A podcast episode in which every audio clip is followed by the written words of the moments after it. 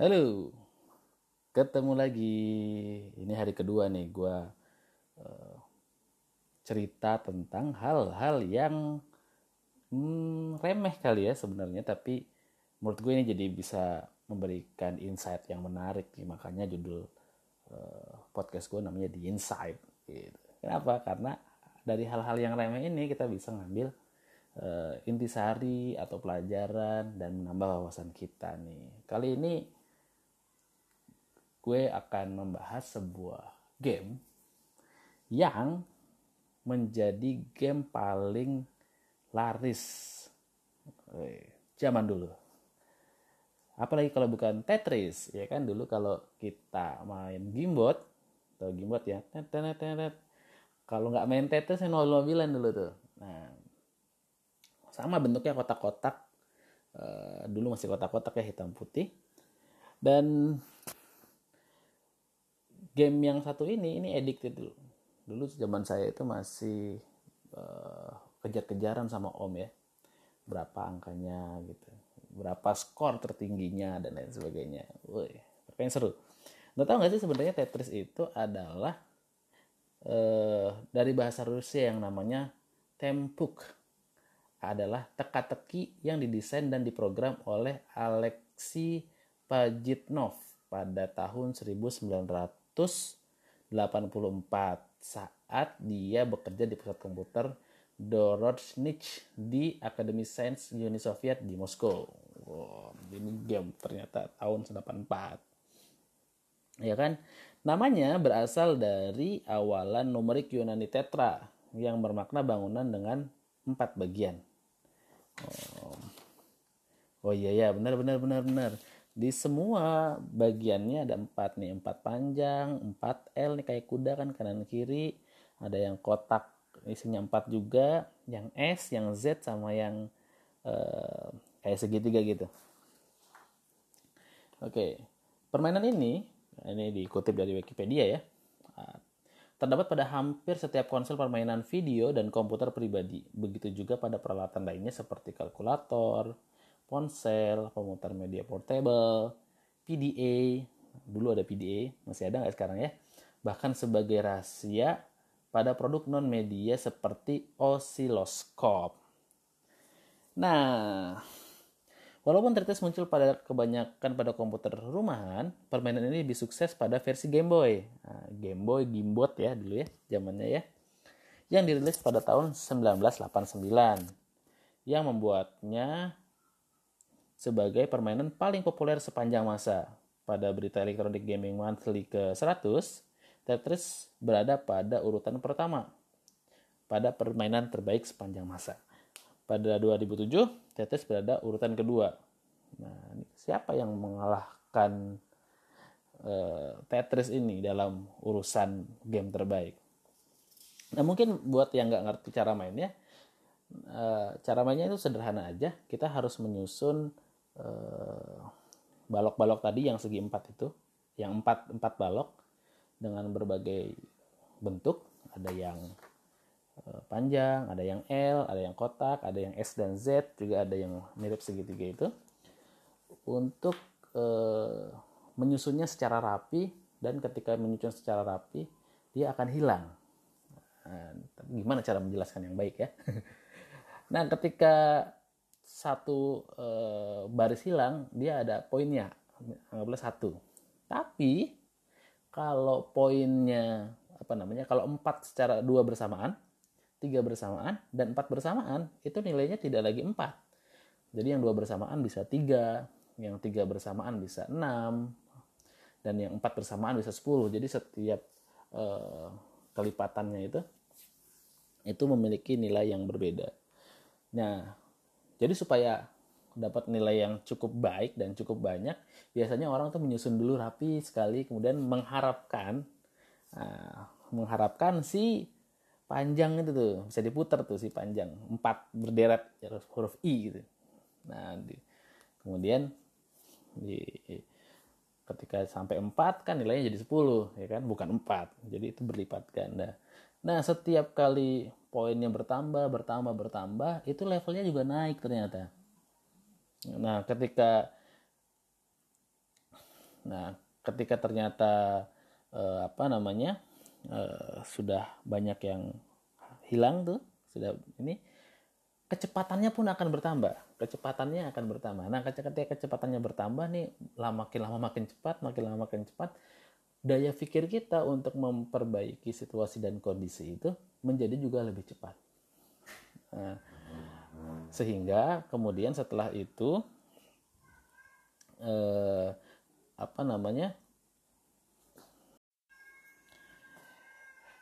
nah, tadi sampai mana? Sampai semakin cepat. Nah, ketika semakin cepat, semakin panik, mulai banyak tuh kesalahan yang akibatnya ketika sudah sampai penuh ke atas, ya berakhirlah game ini. Nah, tahu nggak sih sebenarnya kita bisa banyak mengambil pelajaran dari permainan Tetris ini. Yang pertama adalah kata teman saya ini si Fahmi, dia sebut nih Mi, itu sebagai adu strategi, betul. Kayak tadi saya bilang kalau satu yang hilang itu nilainya 1, tapi kalau 4 yang hilang nilainya 10 gitu, lebih banyak nilainya. 4 kan kalau misalkan 1 kali 4 kan hanya 4 saja, tapi ini berlipat-lipat. Sehingga orang-orang mengambil strategi masing-masing. Tapi strategi yang paling layak paling banyak ya, yaitu adalah menunggu si garis panjang itu. Baik ada yang biasanya main di tengah ya, dikosongin di tengah. Ada yang dikosongin sisi kanan, ada yang dikosongin sisi kiri, itu sama aja. Nah, itu yang strategi. Yang kedua adalah kecepatan. Jadi berpikir cepat. Semakin lama semakin cepat, semakin lama semakin cepat, semakin lama semakin cepat. Ini menyebabkan otak kita berpikir cepat untuk membuat keputusan-keputusan yang lebih cepat juga. Nah, ini latihan nih buat para pemikir untuk bisa membuat keputusan yang jauh lebih cepat daripada biasanya. Kemudian apa lagi? Problem solving. Nah, pada level tertentu itu kita sudah tidak lagi diberikan kotak kosong, tapi sudah ada isinya. Dan biasanya ada lubang-lubangnya. Jadi diisi hampir setengah dan setiap garis ada lubangnya, sehingga tidak jadi kan. Nah, kemudian kita akan problem solving dengan kecepatan awal biasanya dulu 1 sehingga nanti mudah-mudahan jadi kosong. Nah, di sini juga ada oportunis tuh, ada yang 1 biarin deh supaya yang penting kosong dulu. Ada yang tetap strategi yang pertama tadi, disusun dulu banyak kemudian menunggu si garis I. Nah, tapi dari semua yang paling ingin saya sampaikan pada episode kali ini terkait dengan Tetris adalah bagaimana sebenarnya kita beriman kepada takdir. Loh, kenapa pada takdir? Jadi gini, kita tidak tahu bentuk seperti apa yang akan muncul. Apakah yang panjang tadi, L kanan kiri, kotak, atau seperti apa yang akan menjadi yang akan kita dapatkan. Akan tetapi kemudian kita harus menyusun itu walaupun kita tidak tahu apa yang akan jadi. Jadi istilahnya kita nggak tahu nih masa depan kita itu akan seperti apa. Oh, dapatnya si panjang. Oh, dapatnya si segitiga. Padahal kita pengennya S gitu. Pengennya yang segitiga, dapatnya S. Pengennya S, dapatnya yang segitiga. Pengennya segitiga, dapatnya yang kotak. Pengennya yang kotak, dapatnya yang segitiga. Ah, itulah. Sehingga akhirnya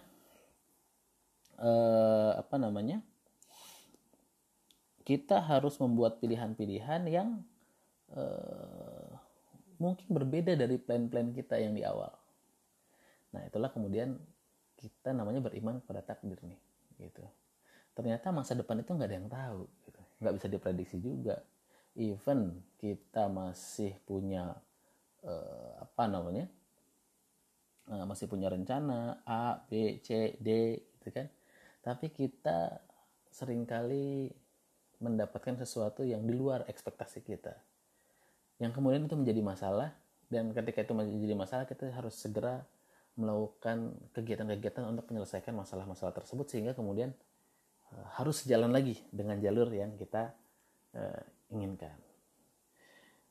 Nah, itulah kehidupan kita tuh, itu takdir tuh. Wah, takdirnya ya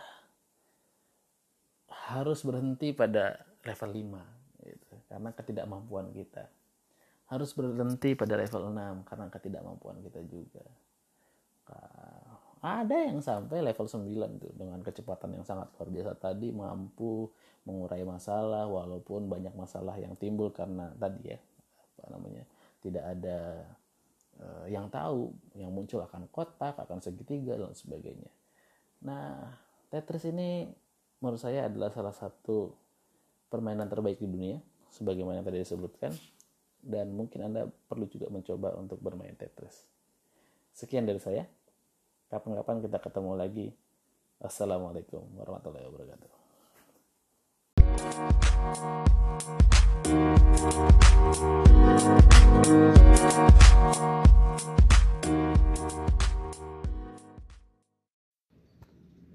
Halo. Ngomongin tanaman kita sekarang. Ada tanaman apa, Mas Ngurah?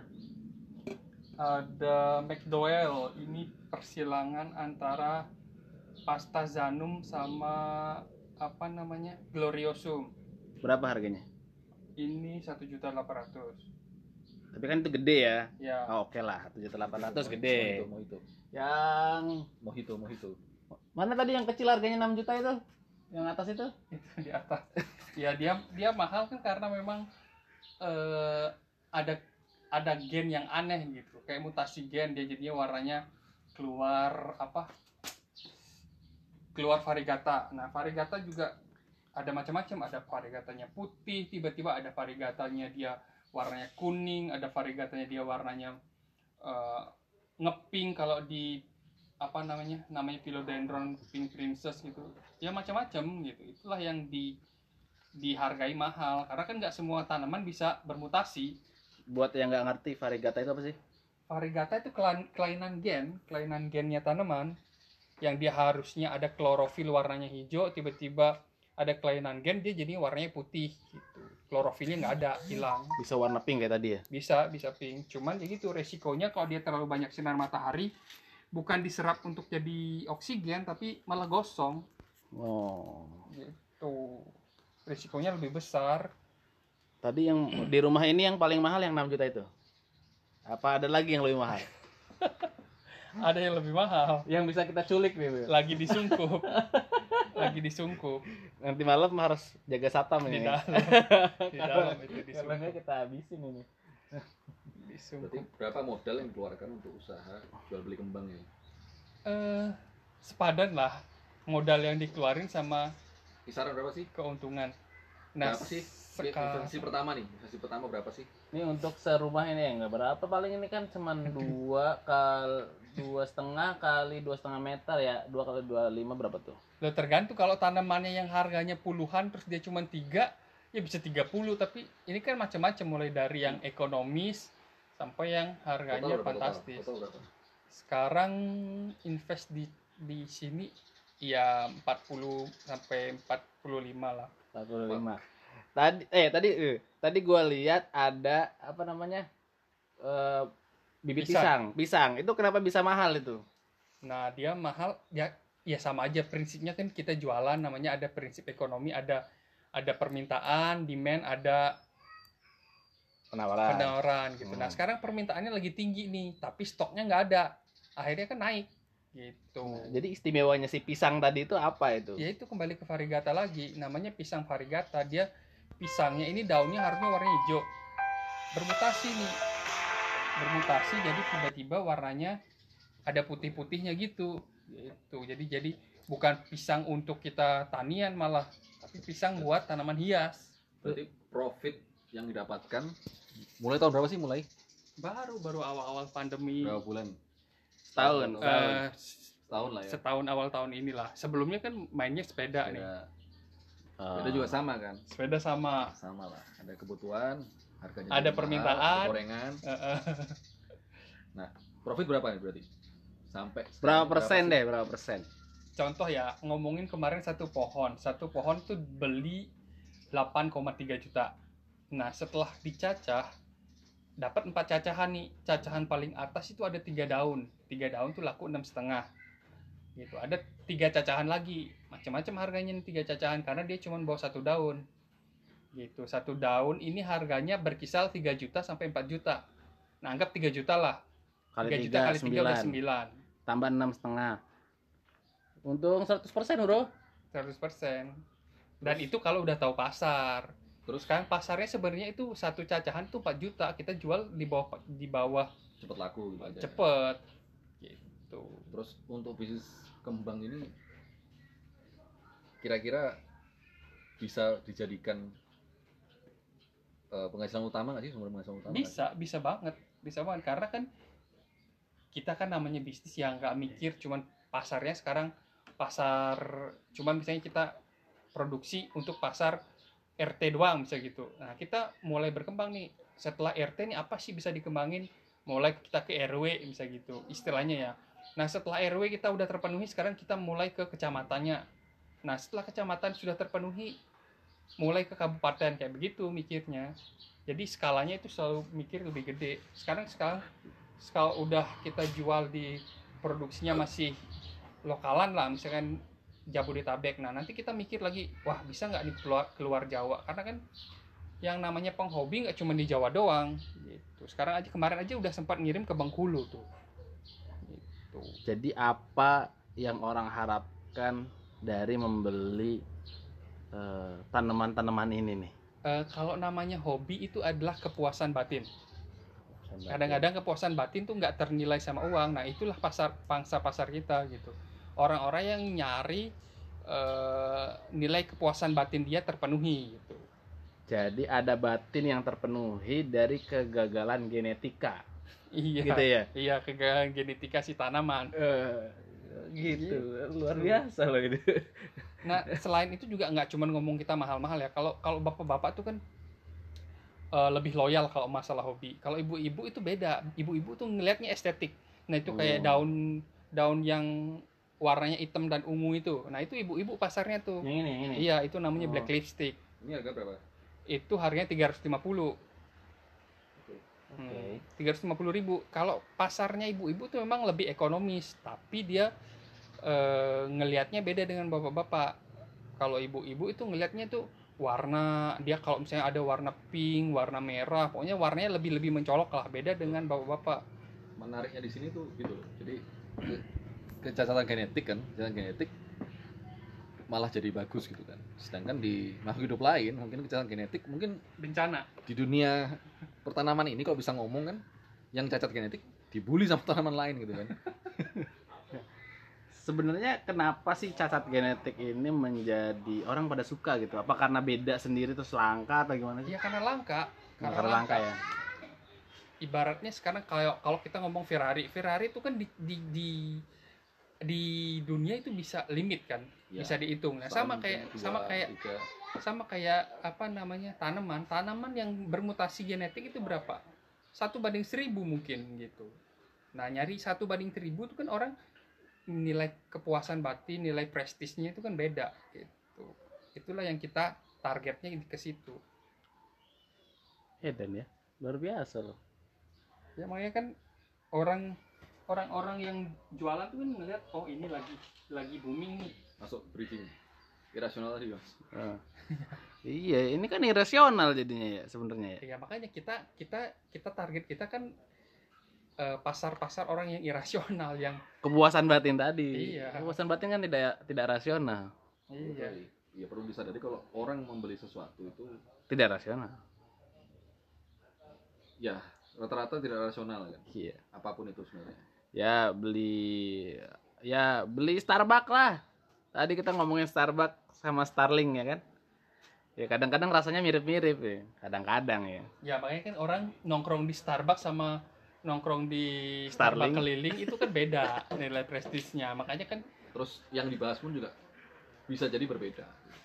Nah mungkin kita mau ngedeal bisnis di depan Starlink gitu kan, misalkan bisnis dengan harga miliaran, terus kita ngomongnya di Starlink gitu kan agak lucu juga. Bisa aja kalau tanaman ini nih, bisa nggak ngomongin tanaman di Starlink? Ya bisa, cuman kan target marketnya beda. Itu target marketnya beda. Dan ya maaf. Dan komunitas ya. Iya. Komunitas ya. Cuman efek positifnya ya rumah ini jadi banyak oksigennya gitu kan. Iya. Nah, oksigennya jadi kelihatan hijau, seger. Ya selain itu juga kan yang nerapin ilmu lah. Saya kan seorang pertanian. Kuliah udah dapat tentang pertanian, ya udah diterapin aja gitu. Oh. Bli Ngurah ini ilmu tanah ya? Ilmu tanah, ilmu tanah. Ilmu paling susah katanya tuh. ilmu paling susah ya tergantung, semua juga susah kalau nggak dipelajarin mah. Karena di kampus saya dulu yang nomor 2 sekarang versi webometrik gitu. Itu para pegiat ilmu tanah itu pada stres katanya. Itu yang bikin susah kan dosennya kadang-kadang. Ya oke. Oke, thank you Bli Ngurah. Kita kembali lagi ke tanaman berikutnya. Oke, semoga dengan podcast ini orang makin banyak suka tanaman, jadi pangsa pasar saya makin luas gitu aja. Nomornya nanti di bio ya. Dan ini sih positifnya ya. Halo, ngomongin tanaman kita sekarang. Ada tanaman apa Mas Ngurah? Ada McDowell. Ini persilangan antara Pastazanum sama apa namanya Gloriosum. Berapa harganya? Ini 1.800.000. Tapi kan itu gede ya. Ya. Oh, oke lah, 7.800 gede. Mojito. Yang mojito. Mana tadi yang kecil harganya 6 juta itu? Yang atas itu? Itu di atas. Ya dia mahal kan karena memang ada gen yang aneh gitu. Kayak mutasi gen, dia jadinya warnanya keluar apa? Keluar variegata. Nah, variegata juga ada macam-macam, ada variegatanya putih, tiba-tiba ada variegatanya dia warnanya kuning, ada variegatanya dia warnanya ngepink kalau di apa namanya philodendron pink princess gitu. Ya macam-macam gitu. Itulah yang dihargai mahal karena kan nggak semua tanaman bisa bermutasi. Buat yang nggak ngerti variegata itu apa sih? Variegata itu kelainan gennya tanaman yang dia harusnya ada klorofil warnanya hijau, tiba-tiba ada kelainan gen dia jadi warnanya putih gitu. Klorofilnya nggak ada, hilang. Bisa warna pink kayak tadi ya? Bisa pink. Cuman ya gitu resikonya kalau dia terlalu banyak sinar matahari, bukan diserap untuk jadi oksigen tapi malah gosong. Oh. Gitu. Resikonya lebih besar. Tadi yang di rumah ini yang paling mahal yang 6 juta itu. Apa ada lagi yang lebih mahal? Ada yang lebih mahal yang bisa kita culik nih. Lagi disungkup. Nanti malam harus jaga satam ini. Di dalam itu disungkup. Karena kita habisin ini. Disungkup. Berarti berapa modal yang dikeluarkan untuk usaha jual beli kembang ini? Sepadan lah modal yang dikeluarin sama kisaran berapa sih keuntungan. Nah, berapa sih? Investasi pertama berapa sih? Ini untuk serumah ini enggak berapa, paling ini kan cuman 2,5 kali 2,5 meter ya, 2 kali 25 berapa tuh? Lo tergantung kalau tanamannya yang harganya puluhan terus dia cuma 3 ya bisa 30, tapi ini kan macam-macam mulai dari yang ekonomis sampai yang harganya fantastis. Total berapa? Sekarang invest di sini ya 40 sampai 45 lah. 45. Tadi gue lihat ada apa namanya bibit pisang. Itu kenapa bisa mahal itu? Nah dia mahal ya sama aja prinsipnya kan kita jualan, namanya ada prinsip ekonomi, ada permintaan, demand, ada penawaran gitu. Nah sekarang permintaannya lagi tinggi nih, tapi stoknya nggak ada, akhirnya kan naik gitu. Nah, jadi istimewanya si pisang tadi itu apa itu? Ya itu kembali ke variegata lagi, namanya pisang variegata dia. Pisangnya ini daunnya harusnya warna hijau, bermutasi jadi tiba-tiba warnanya ada putih-putihnya gitu. Jadi bukan pisang untuk kita tanian malah, tapi pisang buat tanaman hias.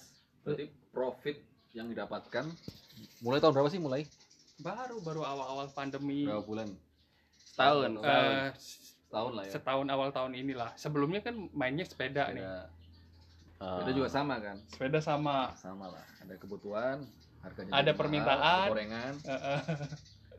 Nah, profit berapa nih berarti? Sampai berapa persen?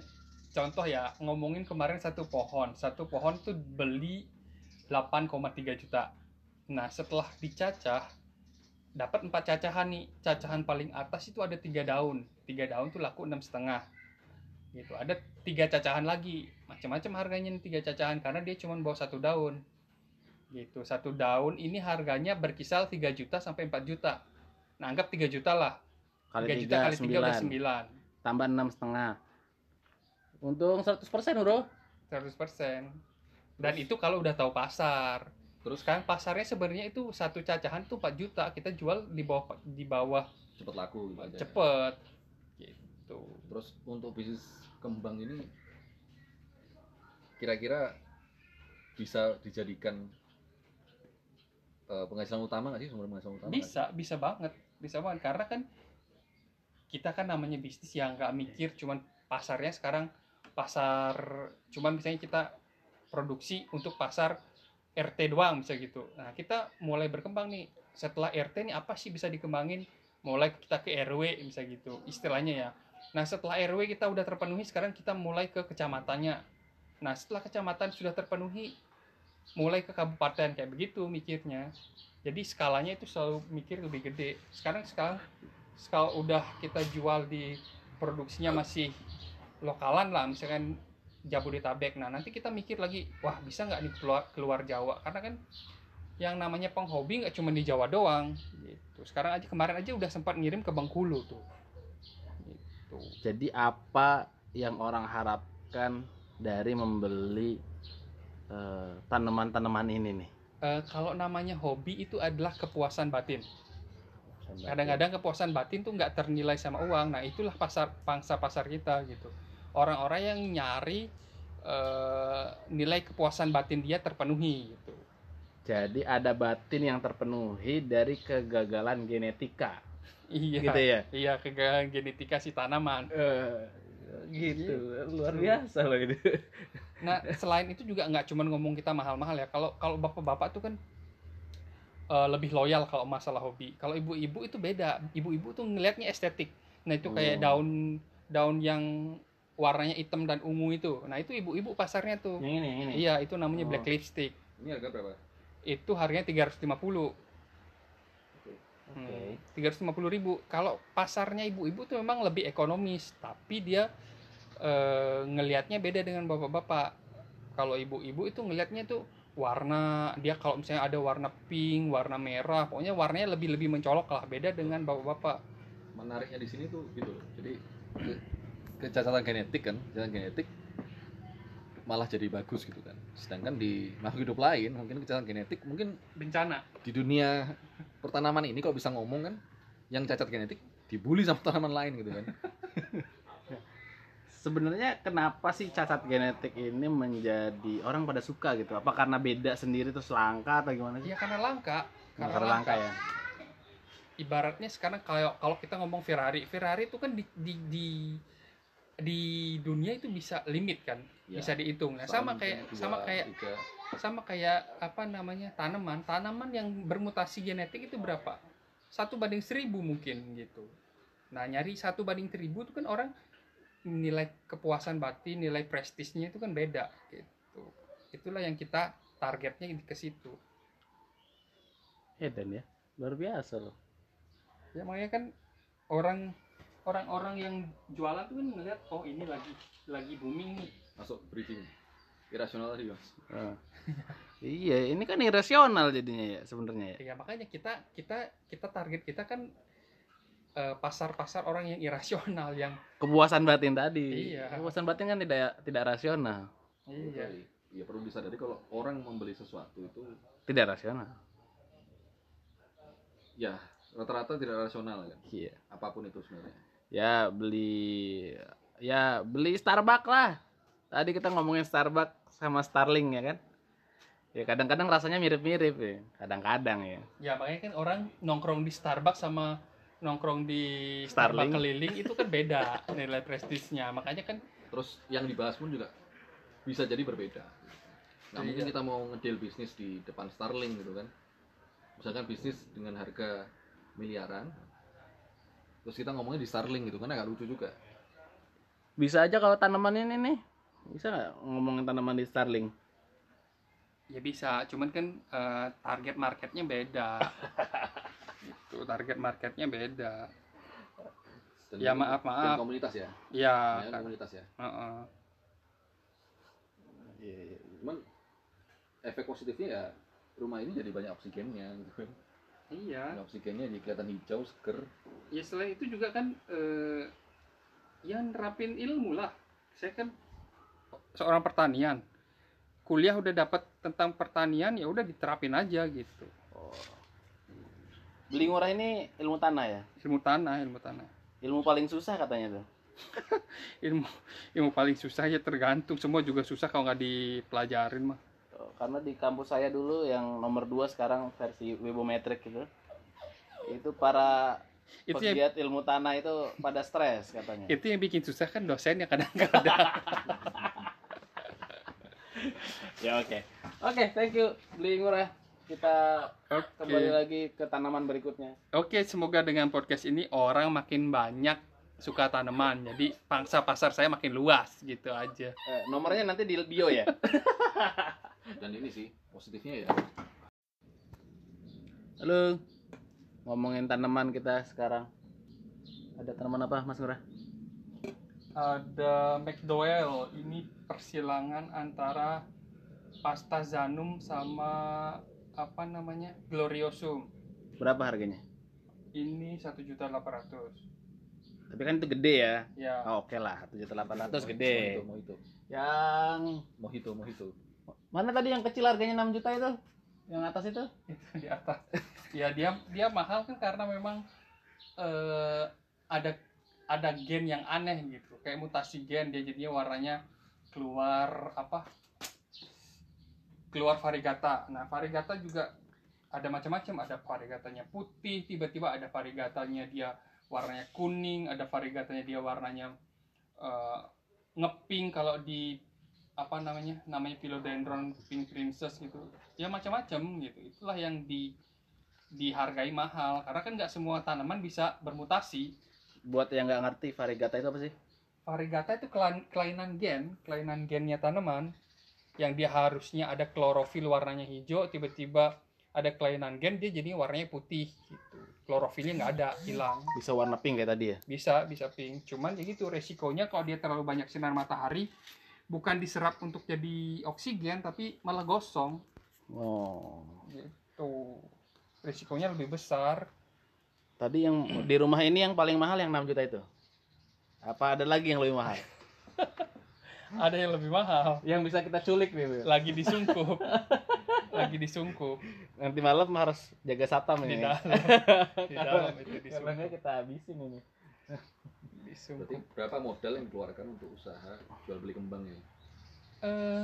Sepadan lah modal yang dikeluarin sama kisaran berapa sih keuntungan. Nah, berapa sih investasi pertama berapa sih? Ini untuk serumah ini ya nggak berapa, paling ini kan cuma 2 kali 2,5 meter ya, 2 kali 25 berapa tuh? Lo tergantung, kalau tanamannya yang harganya puluhan terus dia cuma 3 ya bisa 30, tapi ini kan macam-macam mulai dari yang ekonomis sampai yang harganya fantastis. Total.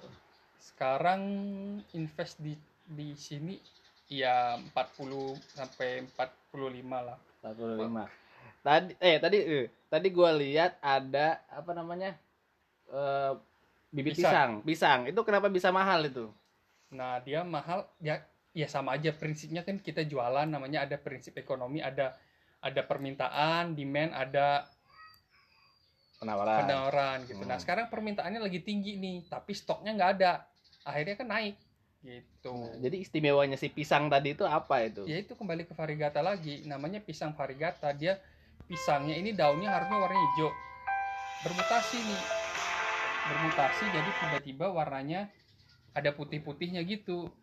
Jadi bukan pisang untuk kita tanian malah, tapi pisang buat tanaman hias. Berarti profit yang didapatkan mulai tahun berapa sih mulai? Baru awal-awal pandemi. Berapa bulan? Setahun lah ya. Setahun awal tahun inilah. Sebelumnya kan mainnya sepeda. Nih. Sepeda juga sama kan? Sepeda sama lah. Ada kebutuhan, harganya ada permintaan, gorengan. Nah, profit berapa nih berarti? Sampai berapa persen? Contoh ya, ngomongin kemarin satu pohon tuh beli 8,3 juta. Nah, setelah dicacah dapat 4 cacahan nih. Cacahan paling atas itu ada 3 daun. 3 daun tuh laku 6,5 gitu. Ada 3 cacahan lagi, macam-macam harganya nih 3 cacahan, karena dia cuma bawa 1 daun gitu. 1 daun ini harganya berkisar 3 juta sampai 4 juta. Nah, anggap 3 juta lah, 3 juta kali 3 udah 9, tambah 6,5, untung 100% bro. 100%. Dan itu kalau udah tahu pasar. Terus kan pasarnya sebenarnya itu satu cacahan tuh 4 juta, kita jual di bawah cepet laku gitu aja. Cepet. Ya. Gitu. Terus untuk bisnis kembang ini kira-kira bisa dijadikan penghasilan utama enggak sih, sumber penghasilan utama? Bisa, kan? Bisa banget. Bisa banget, karena kan kita kan namanya bisnis yang enggak mikir cuman pasarnya. Sekarang pasar cuman misalnya kita produksi untuk pasar RT doang bisa gitu. Nah, kita mulai berkembang nih. Setelah RT nih apa sih bisa dikembangin? Mulai kita ke RW bisa gitu istilahnya ya. Nah, setelah RW kita udah terpenuhi, sekarang kita mulai ke kecamatannya. Nah, setelah kecamatan sudah terpenuhi, mulai ke kabupaten, kayak begitu mikirnya. Jadi skalanya itu selalu mikir lebih gede. Sekarang udah kita jual di produksinya masih lokalan lah, misalkan Jabodetabek. Nah, nanti kita mikir lagi, wah bisa nggak nih keluar Jawa, karena kan yang namanya penghobi nggak cuma di Jawa doang gitu. Sekarang aja kemarin aja udah sempat ngirim ke Bengkulu tuh gitu. Jadi apa yang orang harapkan dari membeli tanaman-tanaman ini nih? Kalau namanya hobi itu adalah kepuasan batin. Kadang-kadang kepuasan batin tuh nggak ternilai sama uang. Nah, itulah pangsa pasar kita gitu. Orang-orang yang nyari nilai kepuasan batin dia terpenuhi gitu. Jadi ada batin yang terpenuhi dari kegagalan genetika. Iya. Gitu ya. Iya, kegagalan genetika si tanaman. Gitu. Luar biasa loh itu. Nah, selain itu juga nggak cuma ngomong kita mahal-mahal ya. Kalau bapak-bapak tuh kan lebih loyal kalau masalah hobi. Kalau ibu-ibu itu beda. Ibu-ibu tuh ngelihatnya estetik. Nah, itu kayak daun yang warnanya hitam dan ungu itu. Nah, itu ibu-ibu pasarnya tuh. Yang ini. Iya, itu namanya black lipstick. Ini harga berapa? Itu harganya 350. Oke. 350.000. Kalau pasarnya ibu-ibu tuh memang lebih ekonomis, tapi dia ngelihatnya beda dengan bapak-bapak. Kalau ibu-ibu itu ngelihatnya tuh warna, dia kalau misalnya ada warna pink, warna merah, pokoknya warnanya lebih mencolok lah, beda dengan bapak-bapak. Menariknya di sini tuh gitu loh. Jadi kecacatan genetik malah jadi bagus gitu kan. Sedangkan di makhluk hidup lain mungkin kecacatan genetik mungkin bencana. Di dunia pertanaman ini kok bisa ngomong kan, yang cacat genetik dibully sama tanaman lain gitu kan. Sebenarnya kenapa sih cacat genetik ini menjadi orang pada suka gitu? Apa karena beda sendiri terus langka atau gimana sih? Ya karena langka. Karena langka ya. Ibaratnya sekarang kalau kita ngomong Ferrari itu kan di dunia itu bisa limit kan ya, bisa dihitung. Nah, sama kayak apa namanya tanaman yang bermutasi genetik itu berapa, 1/1000 mungkin gitu. Nah, nyari 1/1000 itu kan orang nilai kepuasan batin, nilai prestisnya itu kan beda gitu. Itulah yang kita targetnya ke situ. Edan ya, luar biasa loh ya. Makanya kan orang-orang yang jualan tuh kan ngeliat, oh ini lagi booming nih. Masuk briefing. Irasional tadi, Mas. Iya, ini kan irasional jadinya ya sebenarnya ya. Iya, makanya kita target kita kan pasar-pasar orang yang irasional, yang kepuasan batin tadi. Iya. Kepuasan batin kan tidak rasional. Iya. Iya, perlu disadari kalau orang membeli sesuatu itu tidak rasional. Ya, rata-rata tidak rasional kan. Iya. Apapun itu sebenarnya. Ya beli Starbucks lah. Tadi kita ngomongin Starbucks sama Starlink ya kan. Ya kadang-kadang rasanya mirip-mirip ya. Kadang-kadang ya. Ya makanya kan orang nongkrong di Starbucks sama nongkrong di Starbucks keliling itu kan beda nilai prestisnya. Makanya kan terus yang dibahas pun juga bisa jadi berbeda. Nah, iya. Mungkin kita mau ngedeal bisnis di depan Starlink gitu kan. Misalkan bisnis dengan harga miliaran. Terus kita ngomongnya di Starlink gitu kan agak lucu juga. Bisa aja kalau tanaman ini nih. Bisa nggak ngomongin tanaman di Starlink?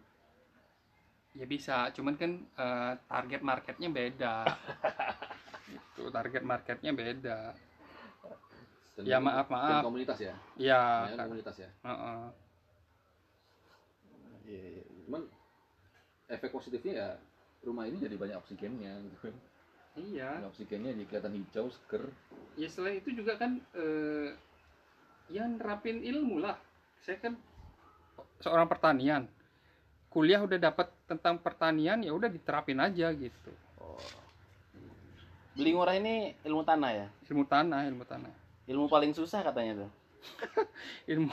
ilmu paling susah ya tergantung, semua juga susah kalau nggak dipelajarin mah. Oh, karena di kampus saya dulu yang nomor 2 sekarang versi webometrik gitu. Itu para pegiat ilmu tanah itu pada stres katanya. Itu yang bikin susah kan dosennya kadang-kadang. Ya oke, thank you Bli Ngurah. Kita kembali lagi ke tanaman berikutnya. Oke, semoga dengan podcast ini orang makin banyak suka tanaman. Jadi pangsa pasar saya makin luas gitu aja. Nomornya nanti di bio ya. Dan ini sih positifnya ya.